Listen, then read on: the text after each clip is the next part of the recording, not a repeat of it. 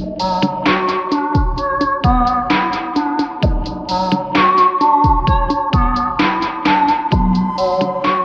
spent a long time on this podcast talking to all of you about the certainty of unexpected chaos.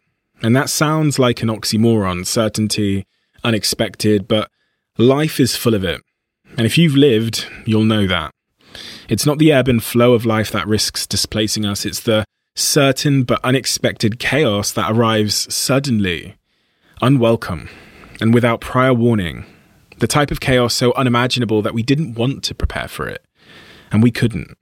And because of our lack of preparation, significant chaos relies solely on your reaction. And in the last couple of weeks, chaos showed up again in the form of a global pandemic, one like we've never seen before. And that's meant for the last couple of weeks, as the CEO of a large multinational company, I've been having to make a lot of tough decisions. I've had to focus now more than any time before. And that's also meant that this podcast has taken a backseat in my list of priorities, if I'm honest. But I also realized that if there was ever a time for the world to see my diary, for you guys to tune in to me and my thinking, surely it's now. Surely now is the time for me to share with you what I'm thinking, how I'm coping, and how I think we can get through this together. And I believe there's really one thing above all others that can help us get through this period more than any other thing. And I think that'll become clear in today's podcast. You know, there's so much pain, uncertainty, and confusion out there right now. And I'm hoping today's episode might, in some way, help you to relieve a little bit of yours. This is a different episode uh, for the very different times that we're living in. But I think you need to hear this because I did. So without further ado, I'm Steven Bartlett, and this is the Diary of a CEO. I hope nobody is listening, but if you are, then please keep this to yourself.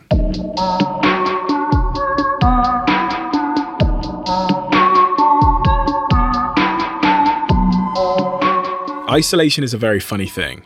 And right now, the whole world is pretty much locked in relative isolation. We can't go to restaurants, we can't see our friends, we can't go outside and socialize. And when you're in isolation, your mind can go one way or the other. We're not used to it. But I know someone that is a guy called Shaka Senghor.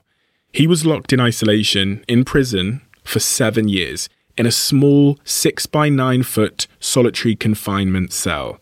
And he wrote a letter, which I'm going to read to you, which speaks to the correct mindset and also the incorrect mindset when you're in a period of isolation. Here's the letter. For seven years, I spent every waking moment inside a six by nine foot solitary confinement cell.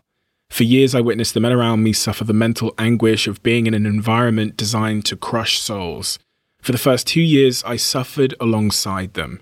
I was anxious, I was stressed out, and I was deeply depressed until I discovered the root cause of my state of being an indeterminate sentence and solitary confinement. I simply didn't know when or if I was ever going to be released, and not knowing when the torture would end nearly drove me to the brink of insanity. Every time an officer, counselor, or anybody approached my door, my body would tense up and my palms would start sweating profusely. Is this the day that my nightmare is going to be over? I would tell myself silently. When they whisked past my cell, my heart would sink into my stomach and my mind would drift deeper and deeper into depression. What I learned in the two years to follow was that I was trying to control something that I had no control over, and I suffered as a result. In my third year, I began to journal. I discovered that my thoughts and my actions were the only two things I could control, and this was a pivotal moment in my life. I went from being the victim of my circumstances to being the master of my destiny. I had stopped worrying about when this prison administration would let me out, and I started focusing my energy on becoming the best version of myself. I realized that I could turn my prison cell into a space of enlightenment, one of creativity and higher learning. And it wasn't easy, but with the hard work, dedication, and a commitment to come out on the other side of this pain and this hell as a whole, I was able to do it. And it really all starts with your thoughts. And that's the letter written by Shaka Senghor, who, as I said, spent seven years in solitary confinement in a small, small dark cell. And for many people, adjusting to this new reality that we found ourselves in isn't going to be easy. We've had to make tremendous lifestyle adjustments, and It's scary. It makes us feel uncertain. We know that businesses are being destroyed. We know the stock market has plummeted. Many of you are caring for family members and trying to protect them from contracting what is potentially a deadly virus. And with all of this going on, with government imposed quarantine and the stress that comes with that, it can feel incredibly scary.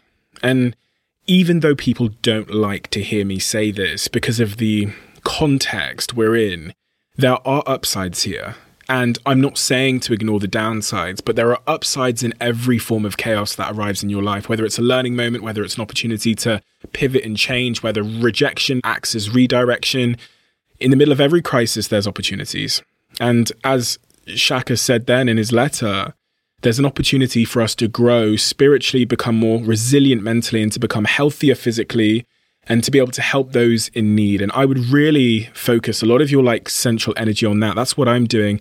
Before I get into the real granular details, there's five things that I'm incredibly focused on at the moment. The first is meditation and and once upon a time, like a lot of you listening to this now, I thought meditation was hocus pocus, airy fairy bullshit, right? Um, but the the way that I meditate is simply by creating a moment of stillness in the day. And a great time to do that is at the start of the day when you wake up, because the mind is awash with nightmares and you know your subconscious worst thoughts in moments like this. So if you're having trouble sleeping or you're having nightmares or you're not sleeping through the night properly, I would certainly recommend that you meditate. Just create a moment of stillness in the in the morning where you focus on your breathing, whatever that might be for you. It could be with your music playing, and you just focus on your breathing. Uh, and I think that will have a tremendous knock-on effect for the rest of your day. It helps to really clear out the mind. The second thing is you have to write, journal, and podcast. Whatever your you know your medium is of expressing yourself you have to be doing that. And i'll talk about that in a little bit more detail. You also and again i'm saying have to because i really mean have to here right? I don't see these things as voluntary. You have to be exercising. And you're exercising not because you want to look great when we pop up back in summer and you've got the you know the the late summer coronavirus body on lock but because exercise is incredibly good for the mind and at a time when there's very little that we can do because of government restrictions, exercise remains one. And it's the only thing we can do, and it's good for the mind. So I would, uh, when I say the only thing we can do, I mean the only thing we can do outside. I would be making the most of your your your opportunity to exercise right now and really trying if you can to do that in nature.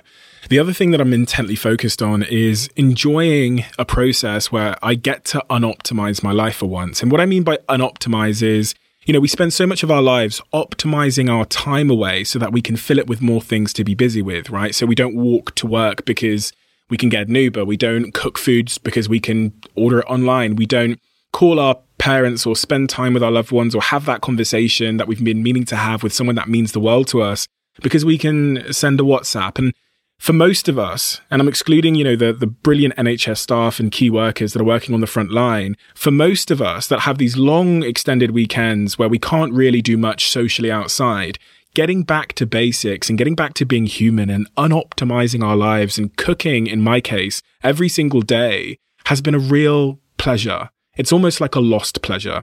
And it's one that I've come to appreciate. And I think through this period, that is something that we can enjoy because it's an opportunity we don't get often. And you know what? For me, it's been a really good way for me to remember some of the things that I sacrificed that I wish I hadn't. Some of the things I've optimized out of my life, like walking to work or spending time speaking in person to some of my loved ones, that I wish I hadn't. Cooking.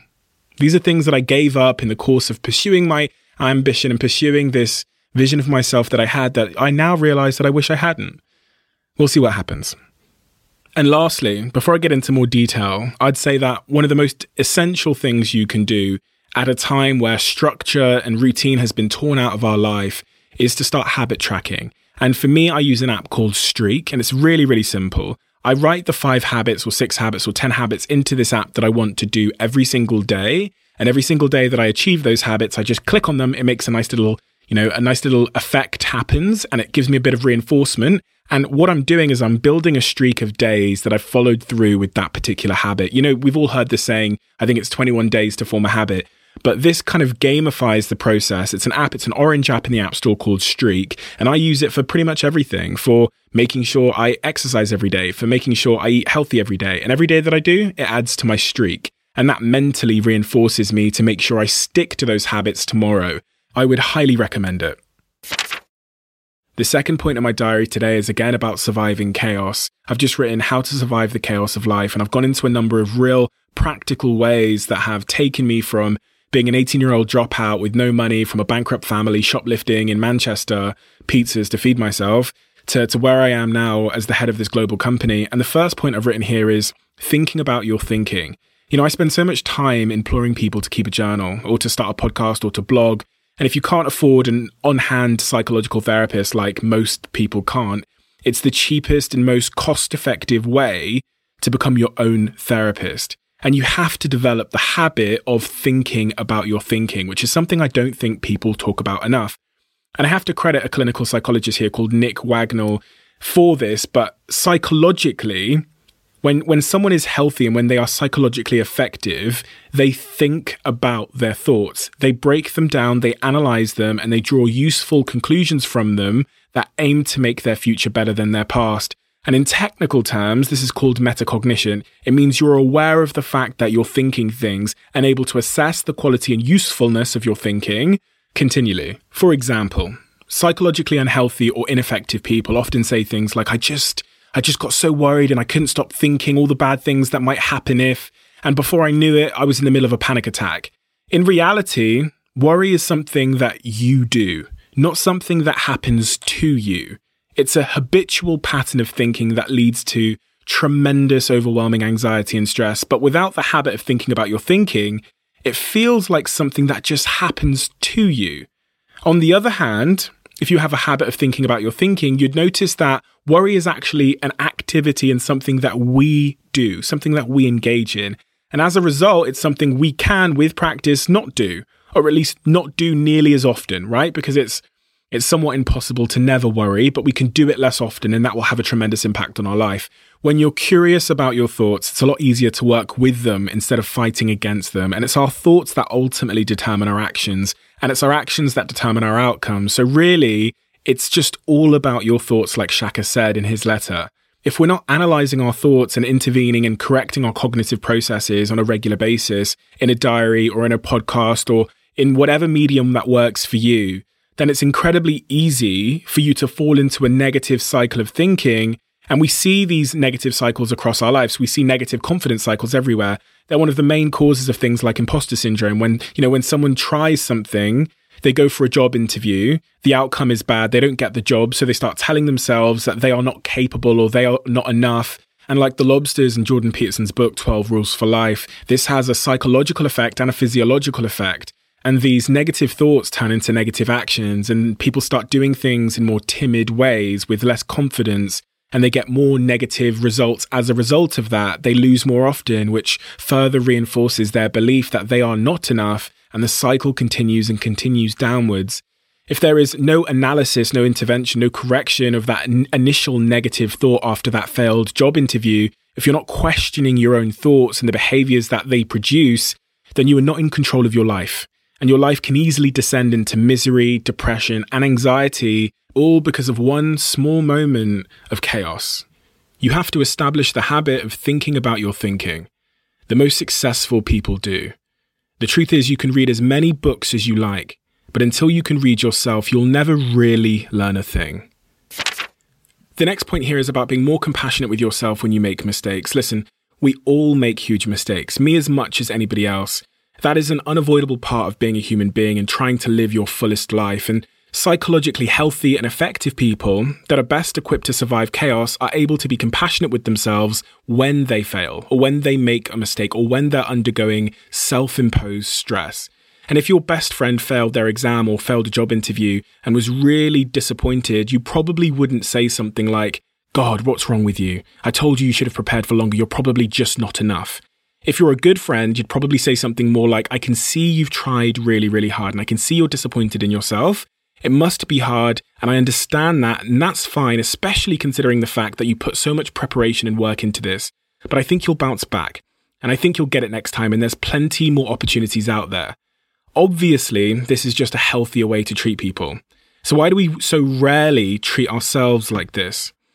When my business partner Dominic recovered from an alcohol dependency, which you can find on episode 10 of this podcast, which was primarily caused by the stress of building and running this business at a very young age, I remember him saying to me, Steve, one of the reasons I became alcohol dependent is because I didn't have anybody to speak to.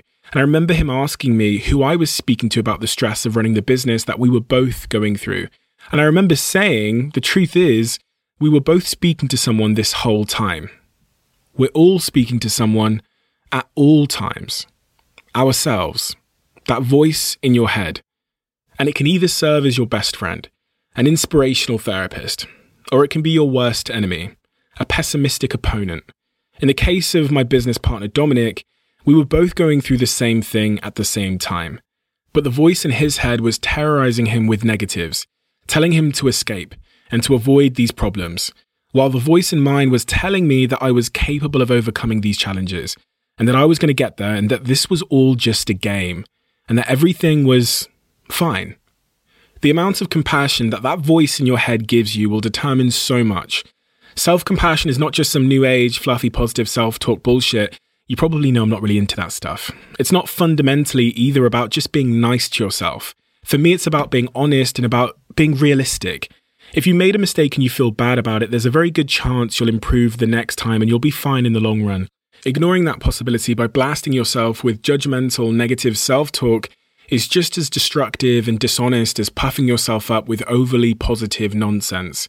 When you make mistakes, be compassionate and treat yourself like you would treat a good friend, with honesty and with support.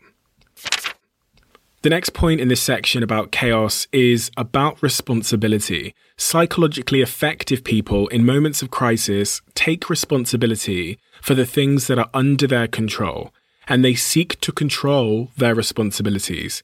And they take absolutely no responsibility for things that aren't in their control. They don't try and control things they're not responsible for, which simply means that they know they have to be responsible for their reaction to this pandemic, but they're not responsible for the pandemic.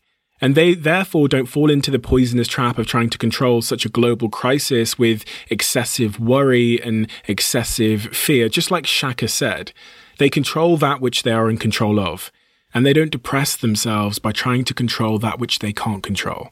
In times of crisis, the most psychologically effective people know that understanding you're responsible is necessary, but it's also not sufficient for genuine change. You have to actually take responsibility for your actions and you have to make practical plans and put in practical steps to facilitate change, right? And that means when shit hits the fan in your life because of choices that you've made, or in this circumstance, because of circumstances that you find yourself in, psychologically effective people avoid blame, they grab hold of the situation, and they plan how they're going to move forward with practical, actionable steps. Instead of relying on willpower or luck or good intentions or faith, the most psychologically effective people take responsibility. They demonstrate that internal locus of control and not just for the outcome that they wish to receive, but to building the processes they need to get there. In moments of total chaos like the current pandemic we're living through, you have to take responsibility for your actions. You're not responsible for the virus, what it's caused, the fact that it might have cost you, but you are completely responsible for every second, every minute, and every hour of your reaction to the situation. You have to be responsible for your actions, even when you're not responsible for the situation you find yourself in. And there's one more point I've written in my diary about how to be psychologically effective in moments of chaos. And that's all about your desires and your values. At all times in our lives, our short term desires are pulling us in one direction, and our long term values are pulling us in another. And more often than not, in times of chaos and stress, our short term desires win because they can be satisfied today, now, just by opening the fridge or saying yes to something or adding an item to your cart. And giving into short term desires gives us a fleeting short term emotional boost. And that's why we do it when we're emotionally deficient. And you know, you see it after breakups. It feels good to eat a whole tub of Ben and Jerry's ice cream and binge Netflix and become a little bit toxic. And that's fine, I guess, in moderation. It can be it can be a form of therapy. It can be a, a, a somewhat unavoidable coping mechanism. But in times of chaos, the, the, the times we're living through now, completely abandoning your long term values will have grave long term knock on consequences. And it's typically not something that psychologically effective people do. Of course, it's possible to resist the pull of unhelpful short term desires like craving unhealthy food, or risky sexual impulses or gambling, but a basic principle is that you have to actively stay mindful of the cost of indulging in these desires. And that's something that psychologically effective people do. You know, sure, more sugar tastes good, but type 2 diabetes will make your life a real struggle. Staying in bed, procrastinating every day during this isolation process, and Netflix binging is more comfortable. But losing your job because of it and having to live hand to mouth for the next couple of months is not comfortable. Sex is fun, but losing your relationship or getting an STD or having an unwanted baby is not so fun.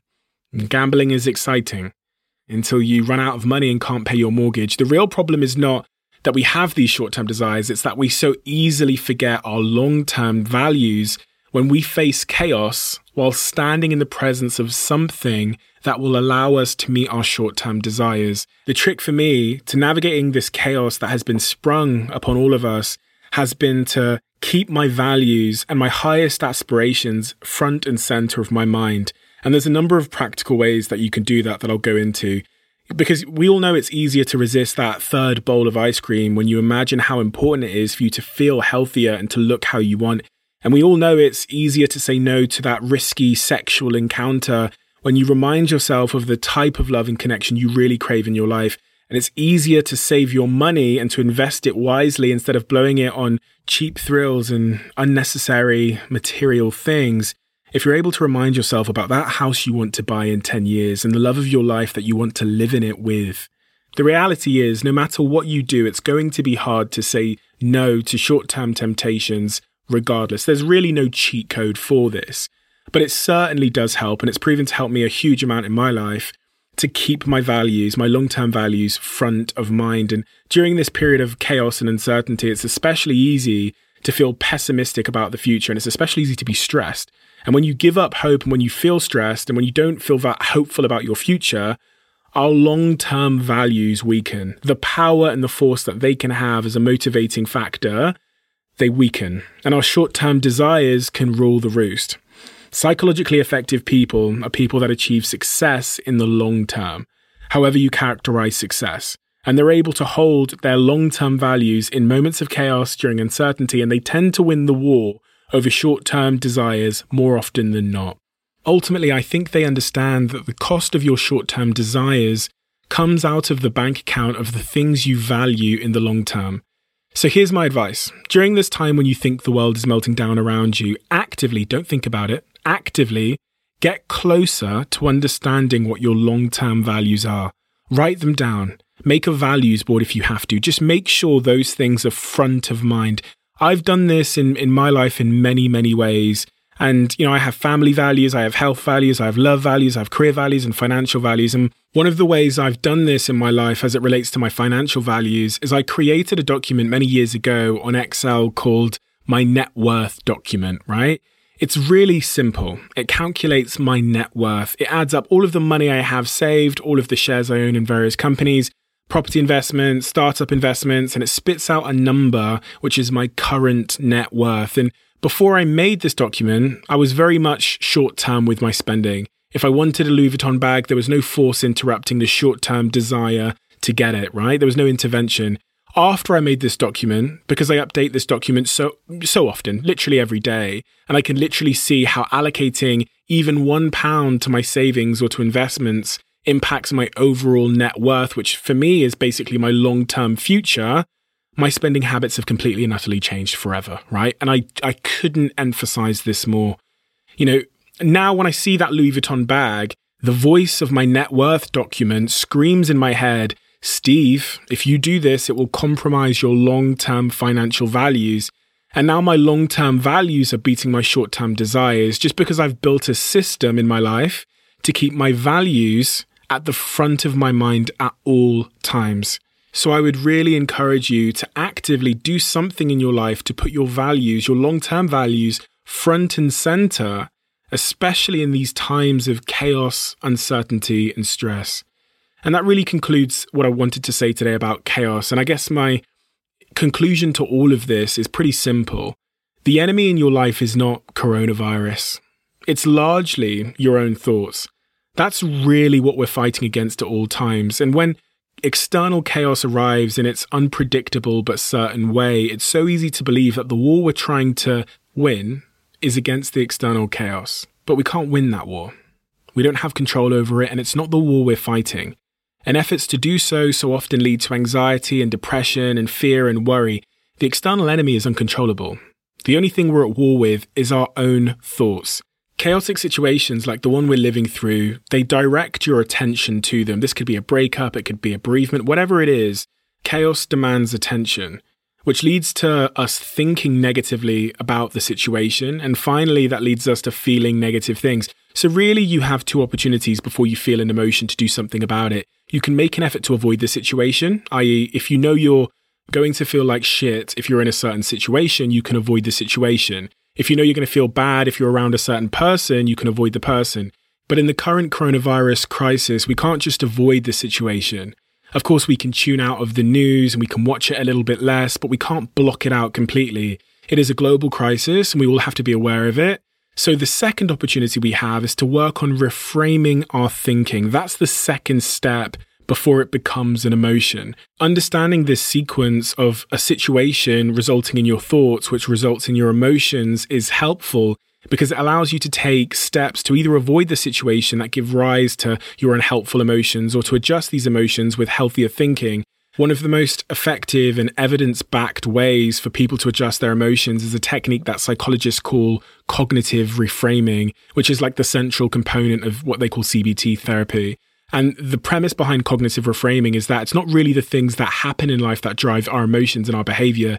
It's what we think about those things. And this loops back around to my first point, which is if you want to survive the crisis, you have to think about your thinking. It loops back around to what Shaka said when he was trapped in isolation for seven years. You need to take responsibility for your thinking and you need to form active processes and establish healthy principles to improve your thinking. And for me, those things are the things I've said. It's being more value orientated. It's having this podcast. It's writing a journal.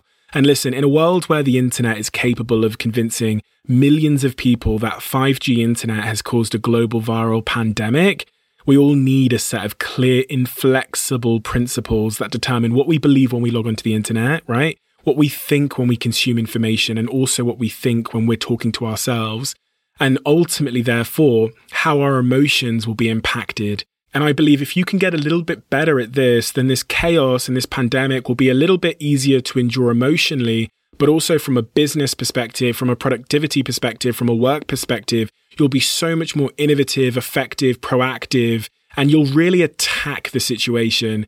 And as they say, offense is the best form of defense. Attacking is the best way to defend. And that couldn't be truer right now.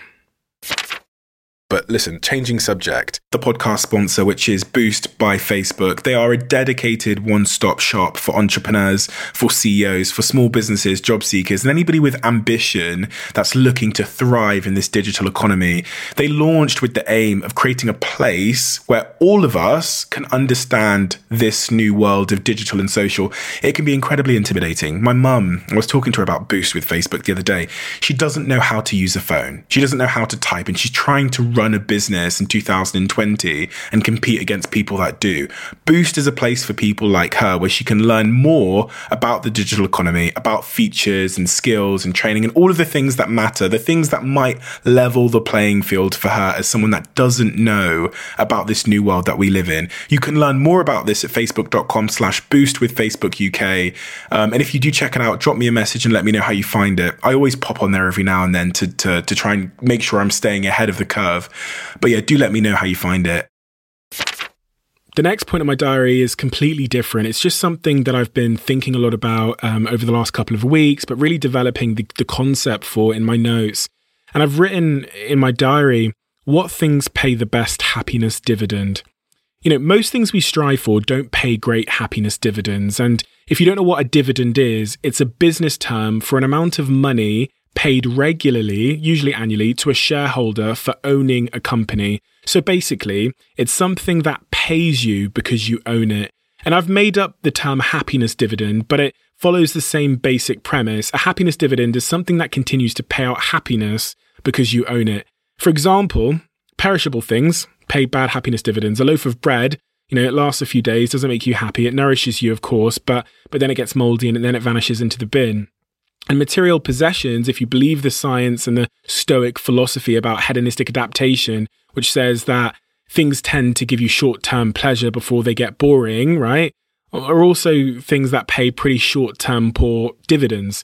However, children, a dog, a cat, good friends, parents, you know, they pay great happiness dividends for decades because they are intrinsically rewarding for a long time. And outside of the tangible things, there are other things in life that continually pay great happiness dividends.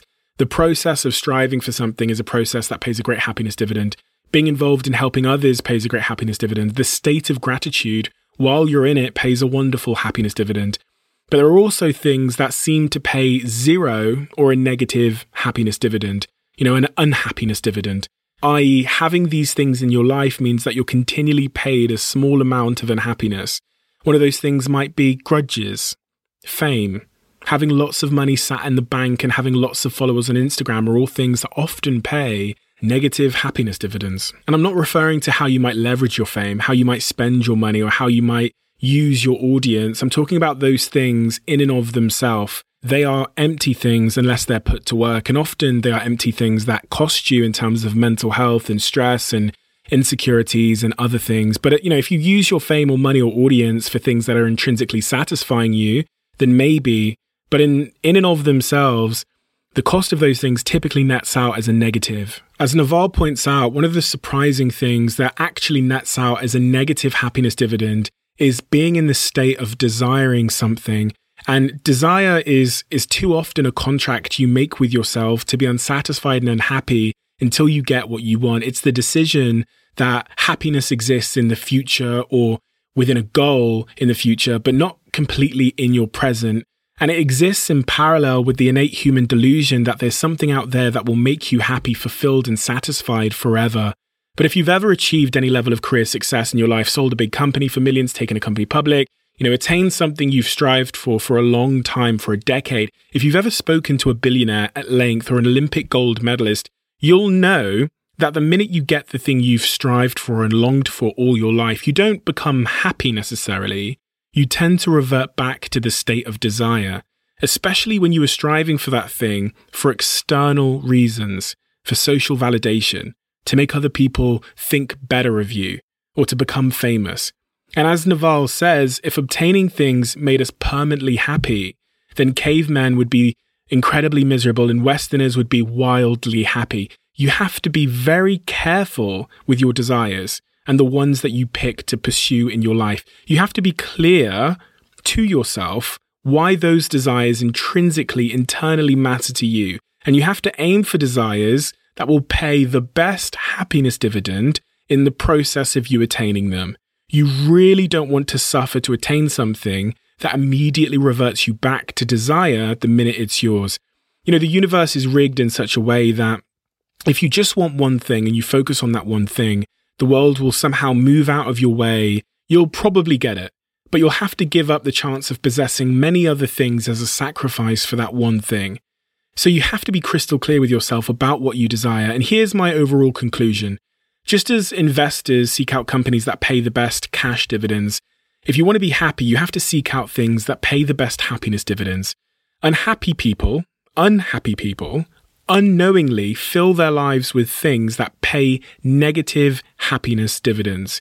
If you want to optimize your happiness, strive for desires that pay the best happiness dividends, both during the process of attaining them but also when you attain them. The things that will pay the best long term happiness dividends once you attain them are the things that you wanted, not things that you wanted to post on Instagram or brag about or needed to fit in or, you know, to meet society's bullshit fairy tale of how your life is meant to be going or to please your mum. The things that you deeply wanted to satisfy your soul and your truest, truest self.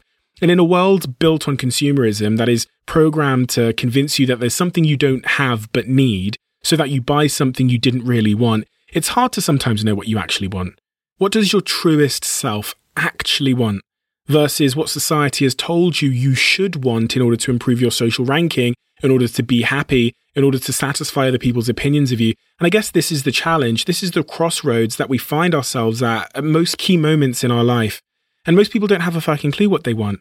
and they pull up at 37 years old after making the wrong decision about what they want because of social pressure. And they find themselves having a midlife crisis because they're surrounded by a bunch of things that society told them would make them satisfied. You know, that corporate career in finance. You're a doctor and your mum told you you should be one. That spouse that makes you miserable, but your mother told you you should marry. That shoebox apartment you were told you should be grateful for in the middle of that concrete jungle city, which is draining your mental health. As well as obsessing over filling our lives with things that pay great happiness dividends, we have to be intentional with our desires, or else the world gets to pick them for you. And you have to be intrinsic with your desires, which means that they can't come from Instagram or peer pressure or from society. They have to come from inside you. And if they do, and if you're surrounded by things that are paying you a healthy happiness dividend, then you'll feel like the richest person on earth. The next point in my diary uh, is just about gratitude. You know, we've had so much snatched away from us, and, and it goes to show, or at least it should go to show, how many things that you took for granted. And there's these two kind of base fundamentals that we all take for granted that have currently um, been taken away from us, and that is a functional society. We, we have the privilege in the Western world of living in a functional society. And the second thing is the security of our health. And right now, both of those things hang in somewhat relative uncertainty. And because of that, we can't really do much. We can't strive. We can't travel. We can't see our loved ones. We can't. And this, for me, has shown me how grateful I should have been for those privileges when I had them. And when you look at the people who are most vulnerable to this virus, it should say to you that your health and your youth is a privilege right? And a privilege that I think we often disregard. Your your younger years and your health are massive, massive privileges that you won't realize are privileges until they're snatched away from you as your social freedoms have been. And this is something that I've really thought about. It's like, you know, there's going to become a point, even though I sometimes, you know, struggle to believe it as we all do, where I am elderly and I am vulnerable. And at that time, the things I'm capable of doing with my life will be significantly reduced. And it just goes, know, if I could just say something to people that are listening that are currently healthy and that are currently relatively young, it's this is your life. This is the chance you have. And coupled with that is you're going to die someday. So when you when you really embrace those two ideas, the risk aversion, the playing it safe, the caring about people's opinion, all of that pales into insignificance. And you, you know, hopefully, I'm hoping that once the the lockdown lifts and we get a chance to really, you know, live our lives, the gratitude of having emerged from that situation and once having our freedoms returned to us, I hope will cause a change in people. And I, I really think it will, because I really believe it's going to cause a change in me. And the next point in my diary is about the Diary of a CEO Live, which is the live event I was putting on in Manchester on April 15th, which uh, unfortunately has had to be cancelled because of the lockdown and the virus. And um, it's uh, being postponed to the to the end of this year. But I just wanted to say something. I just wanted to say that um, first and foremost, thank you to everybody that bought a ticket. Um, and because we've postponed it and moved the date back, I, have said that I'll buy every single person that comes to the event, and there's about 900 people coming um, a drink upon arrival. But also, I just wanted to say a few words about this particular event. The significance of this event in my life is it's the first time that I've really tried to express myself in a much deeper, more creative way. I'm not going to give the game away too much, but this is much more than just a live podcast. That's what I'm going to tell you. It's much deeper than that. And I cannot wait. I really, really cannot wait and in fact, this delay has only led to the event becoming better. I've expanded everything. Um, I've invested more in the event and I've had more time to really think about making it a special event. If you're not currently coming to the event, if you didn't manage to get a ticket, the ticket sold out in about two minutes. So that wouldn't be too surprising. But go to the live.com and just put your name and email address in because nearer the event, there may be another batch of tickets released, depending on some conversations we're having with the venue. But put your email address in. Um, if you do want to come and you're able to get to Manchester sometime in September, then uh, I really highly recommend that you do come. And I, I wouldn't say that lightly, but I think this is really going to be a special evening. I really, really believe that. And I can't wait to meet all of you. I know there's some people that listen to this podcast that I've never got to meet before. And if you know me, if you've ever heard me speak before anywhere in the world, you'll know that I never ever leave until I've met everybody that wants to meet me. And this evening will be no different. And we can have a couple of drinks, whatever those drinks might be.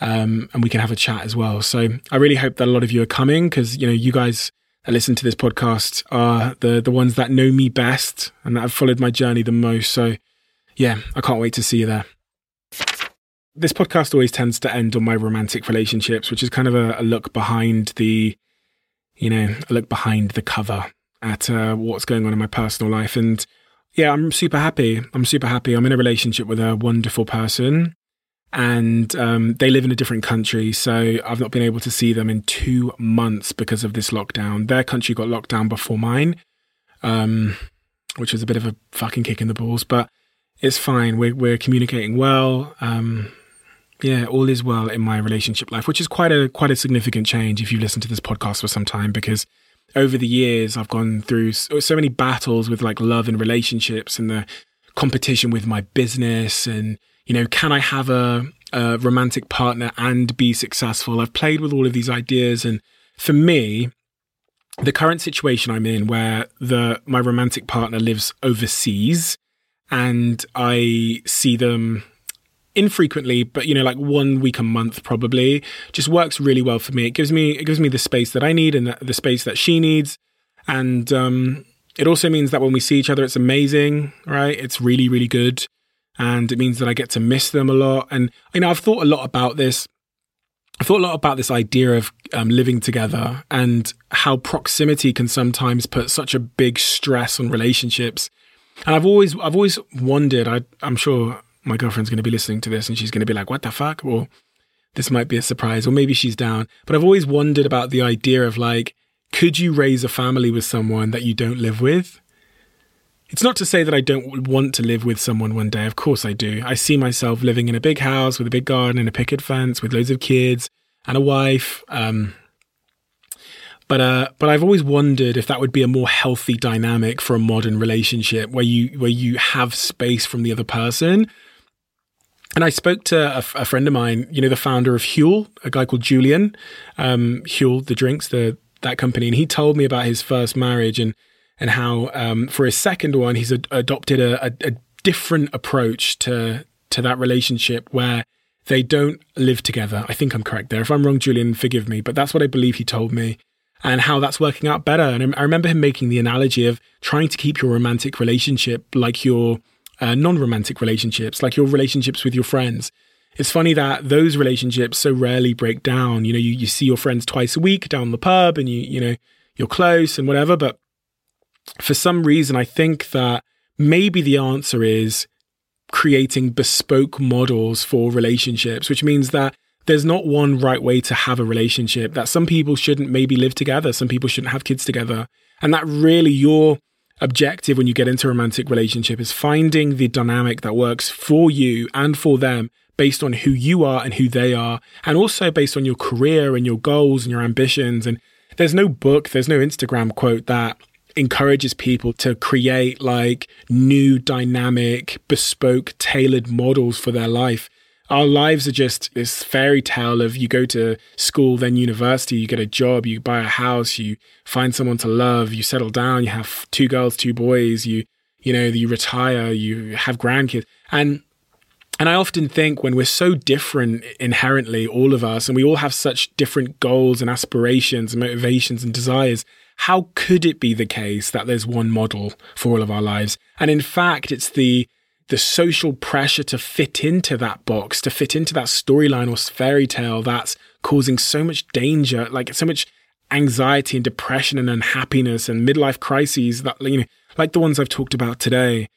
And um, I think the same with my man- romantic relationships. I think at any point when I start to believe that my romantic relationship should be going a certain way according to the fairy tales of Instagram and society, then it'll probably fuck up. And I've seen so many good relationships, and I'm sure you've had one that have fucked up because deep down you wanted it to look perfect online or to your friends or to the Joneses or whoever it might be.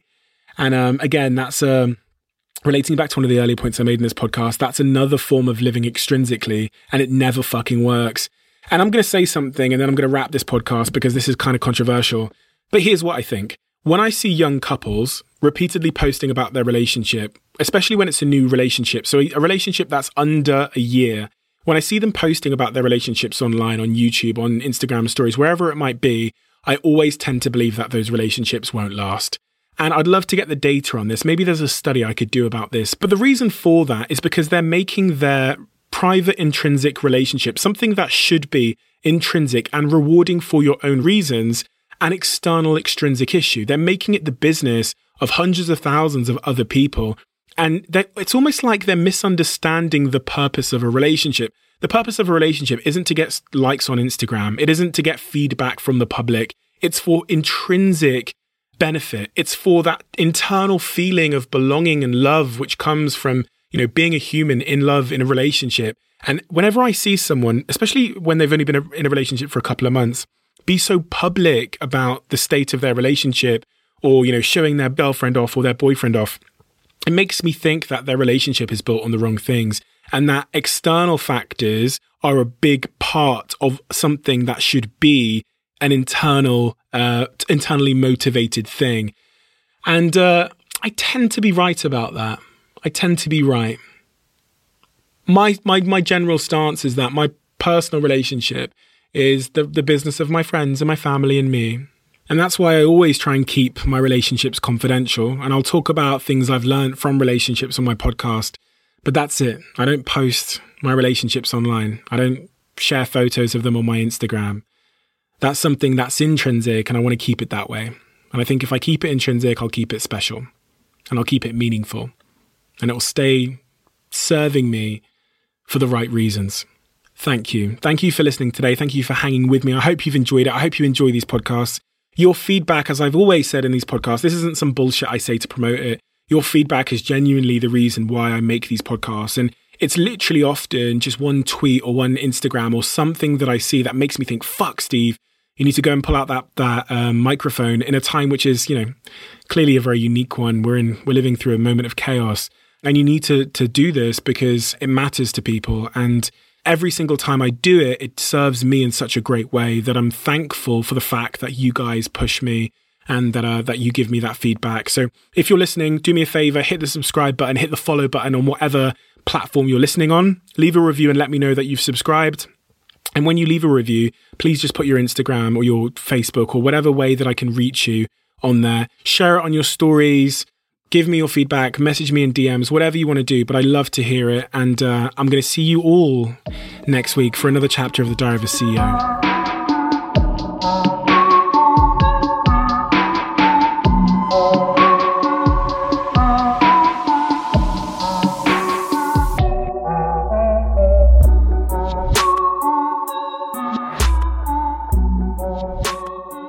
You are always one decision away from taking your business to the next level. And a decision that's helped me to transform my business is moving over to NetSuite, who I'm excited to say are a sponsor of this podcast. If you don't know already, NetSuite is the number one cloud financial system bringing accounting, financial management, inventory, HR into one platform and one source of truth. It's reduced IT costs because it lives in the cloud, so you can access it from anywhere. And the cost of managing and running multiple systems because it's in one unified business management suite. My team and I don't have to worry about tasks being manual and clunky and it means that I can be more efficient and to focus on more important things like bringing you the best episodes and guests on this show. So I become one of the 37,000 companies that have already made the move over to NetSuite. NetSuite has extended its one of a kind flexible financing program for a few more weeks, so head to netsuite.com slash Bartlett for a free product tour. Back to the episode. You are always one decision away from taking your business to the next level. And a decision that's helped me to transform my business is moving over to NetSuite, who I'm excited to say are a sponsor of this podcast. If you don't know already, NetSuite is the number one cloud financial system bringing accounting, financial management, inventory, HR into one platform and one source of truth. It's reduced IT costs because it lives in the cloud, so you can access it from anywhere. And the cost of managing and running multiple systems because it's in one unified business management suite. My team and I don't have to worry about tasks being manual and clunky and it means that I can be more efficient and to focus on more important things like bringing you the best episodes and guests on this show. So I become one of the 37,000 companies that have already made the move over to NetSuite. NetSuite has extended its one of a kind flexible financing program for a few more weeks, so head to netsuite.com slash Bartlett for a free product tour. Back to the episode.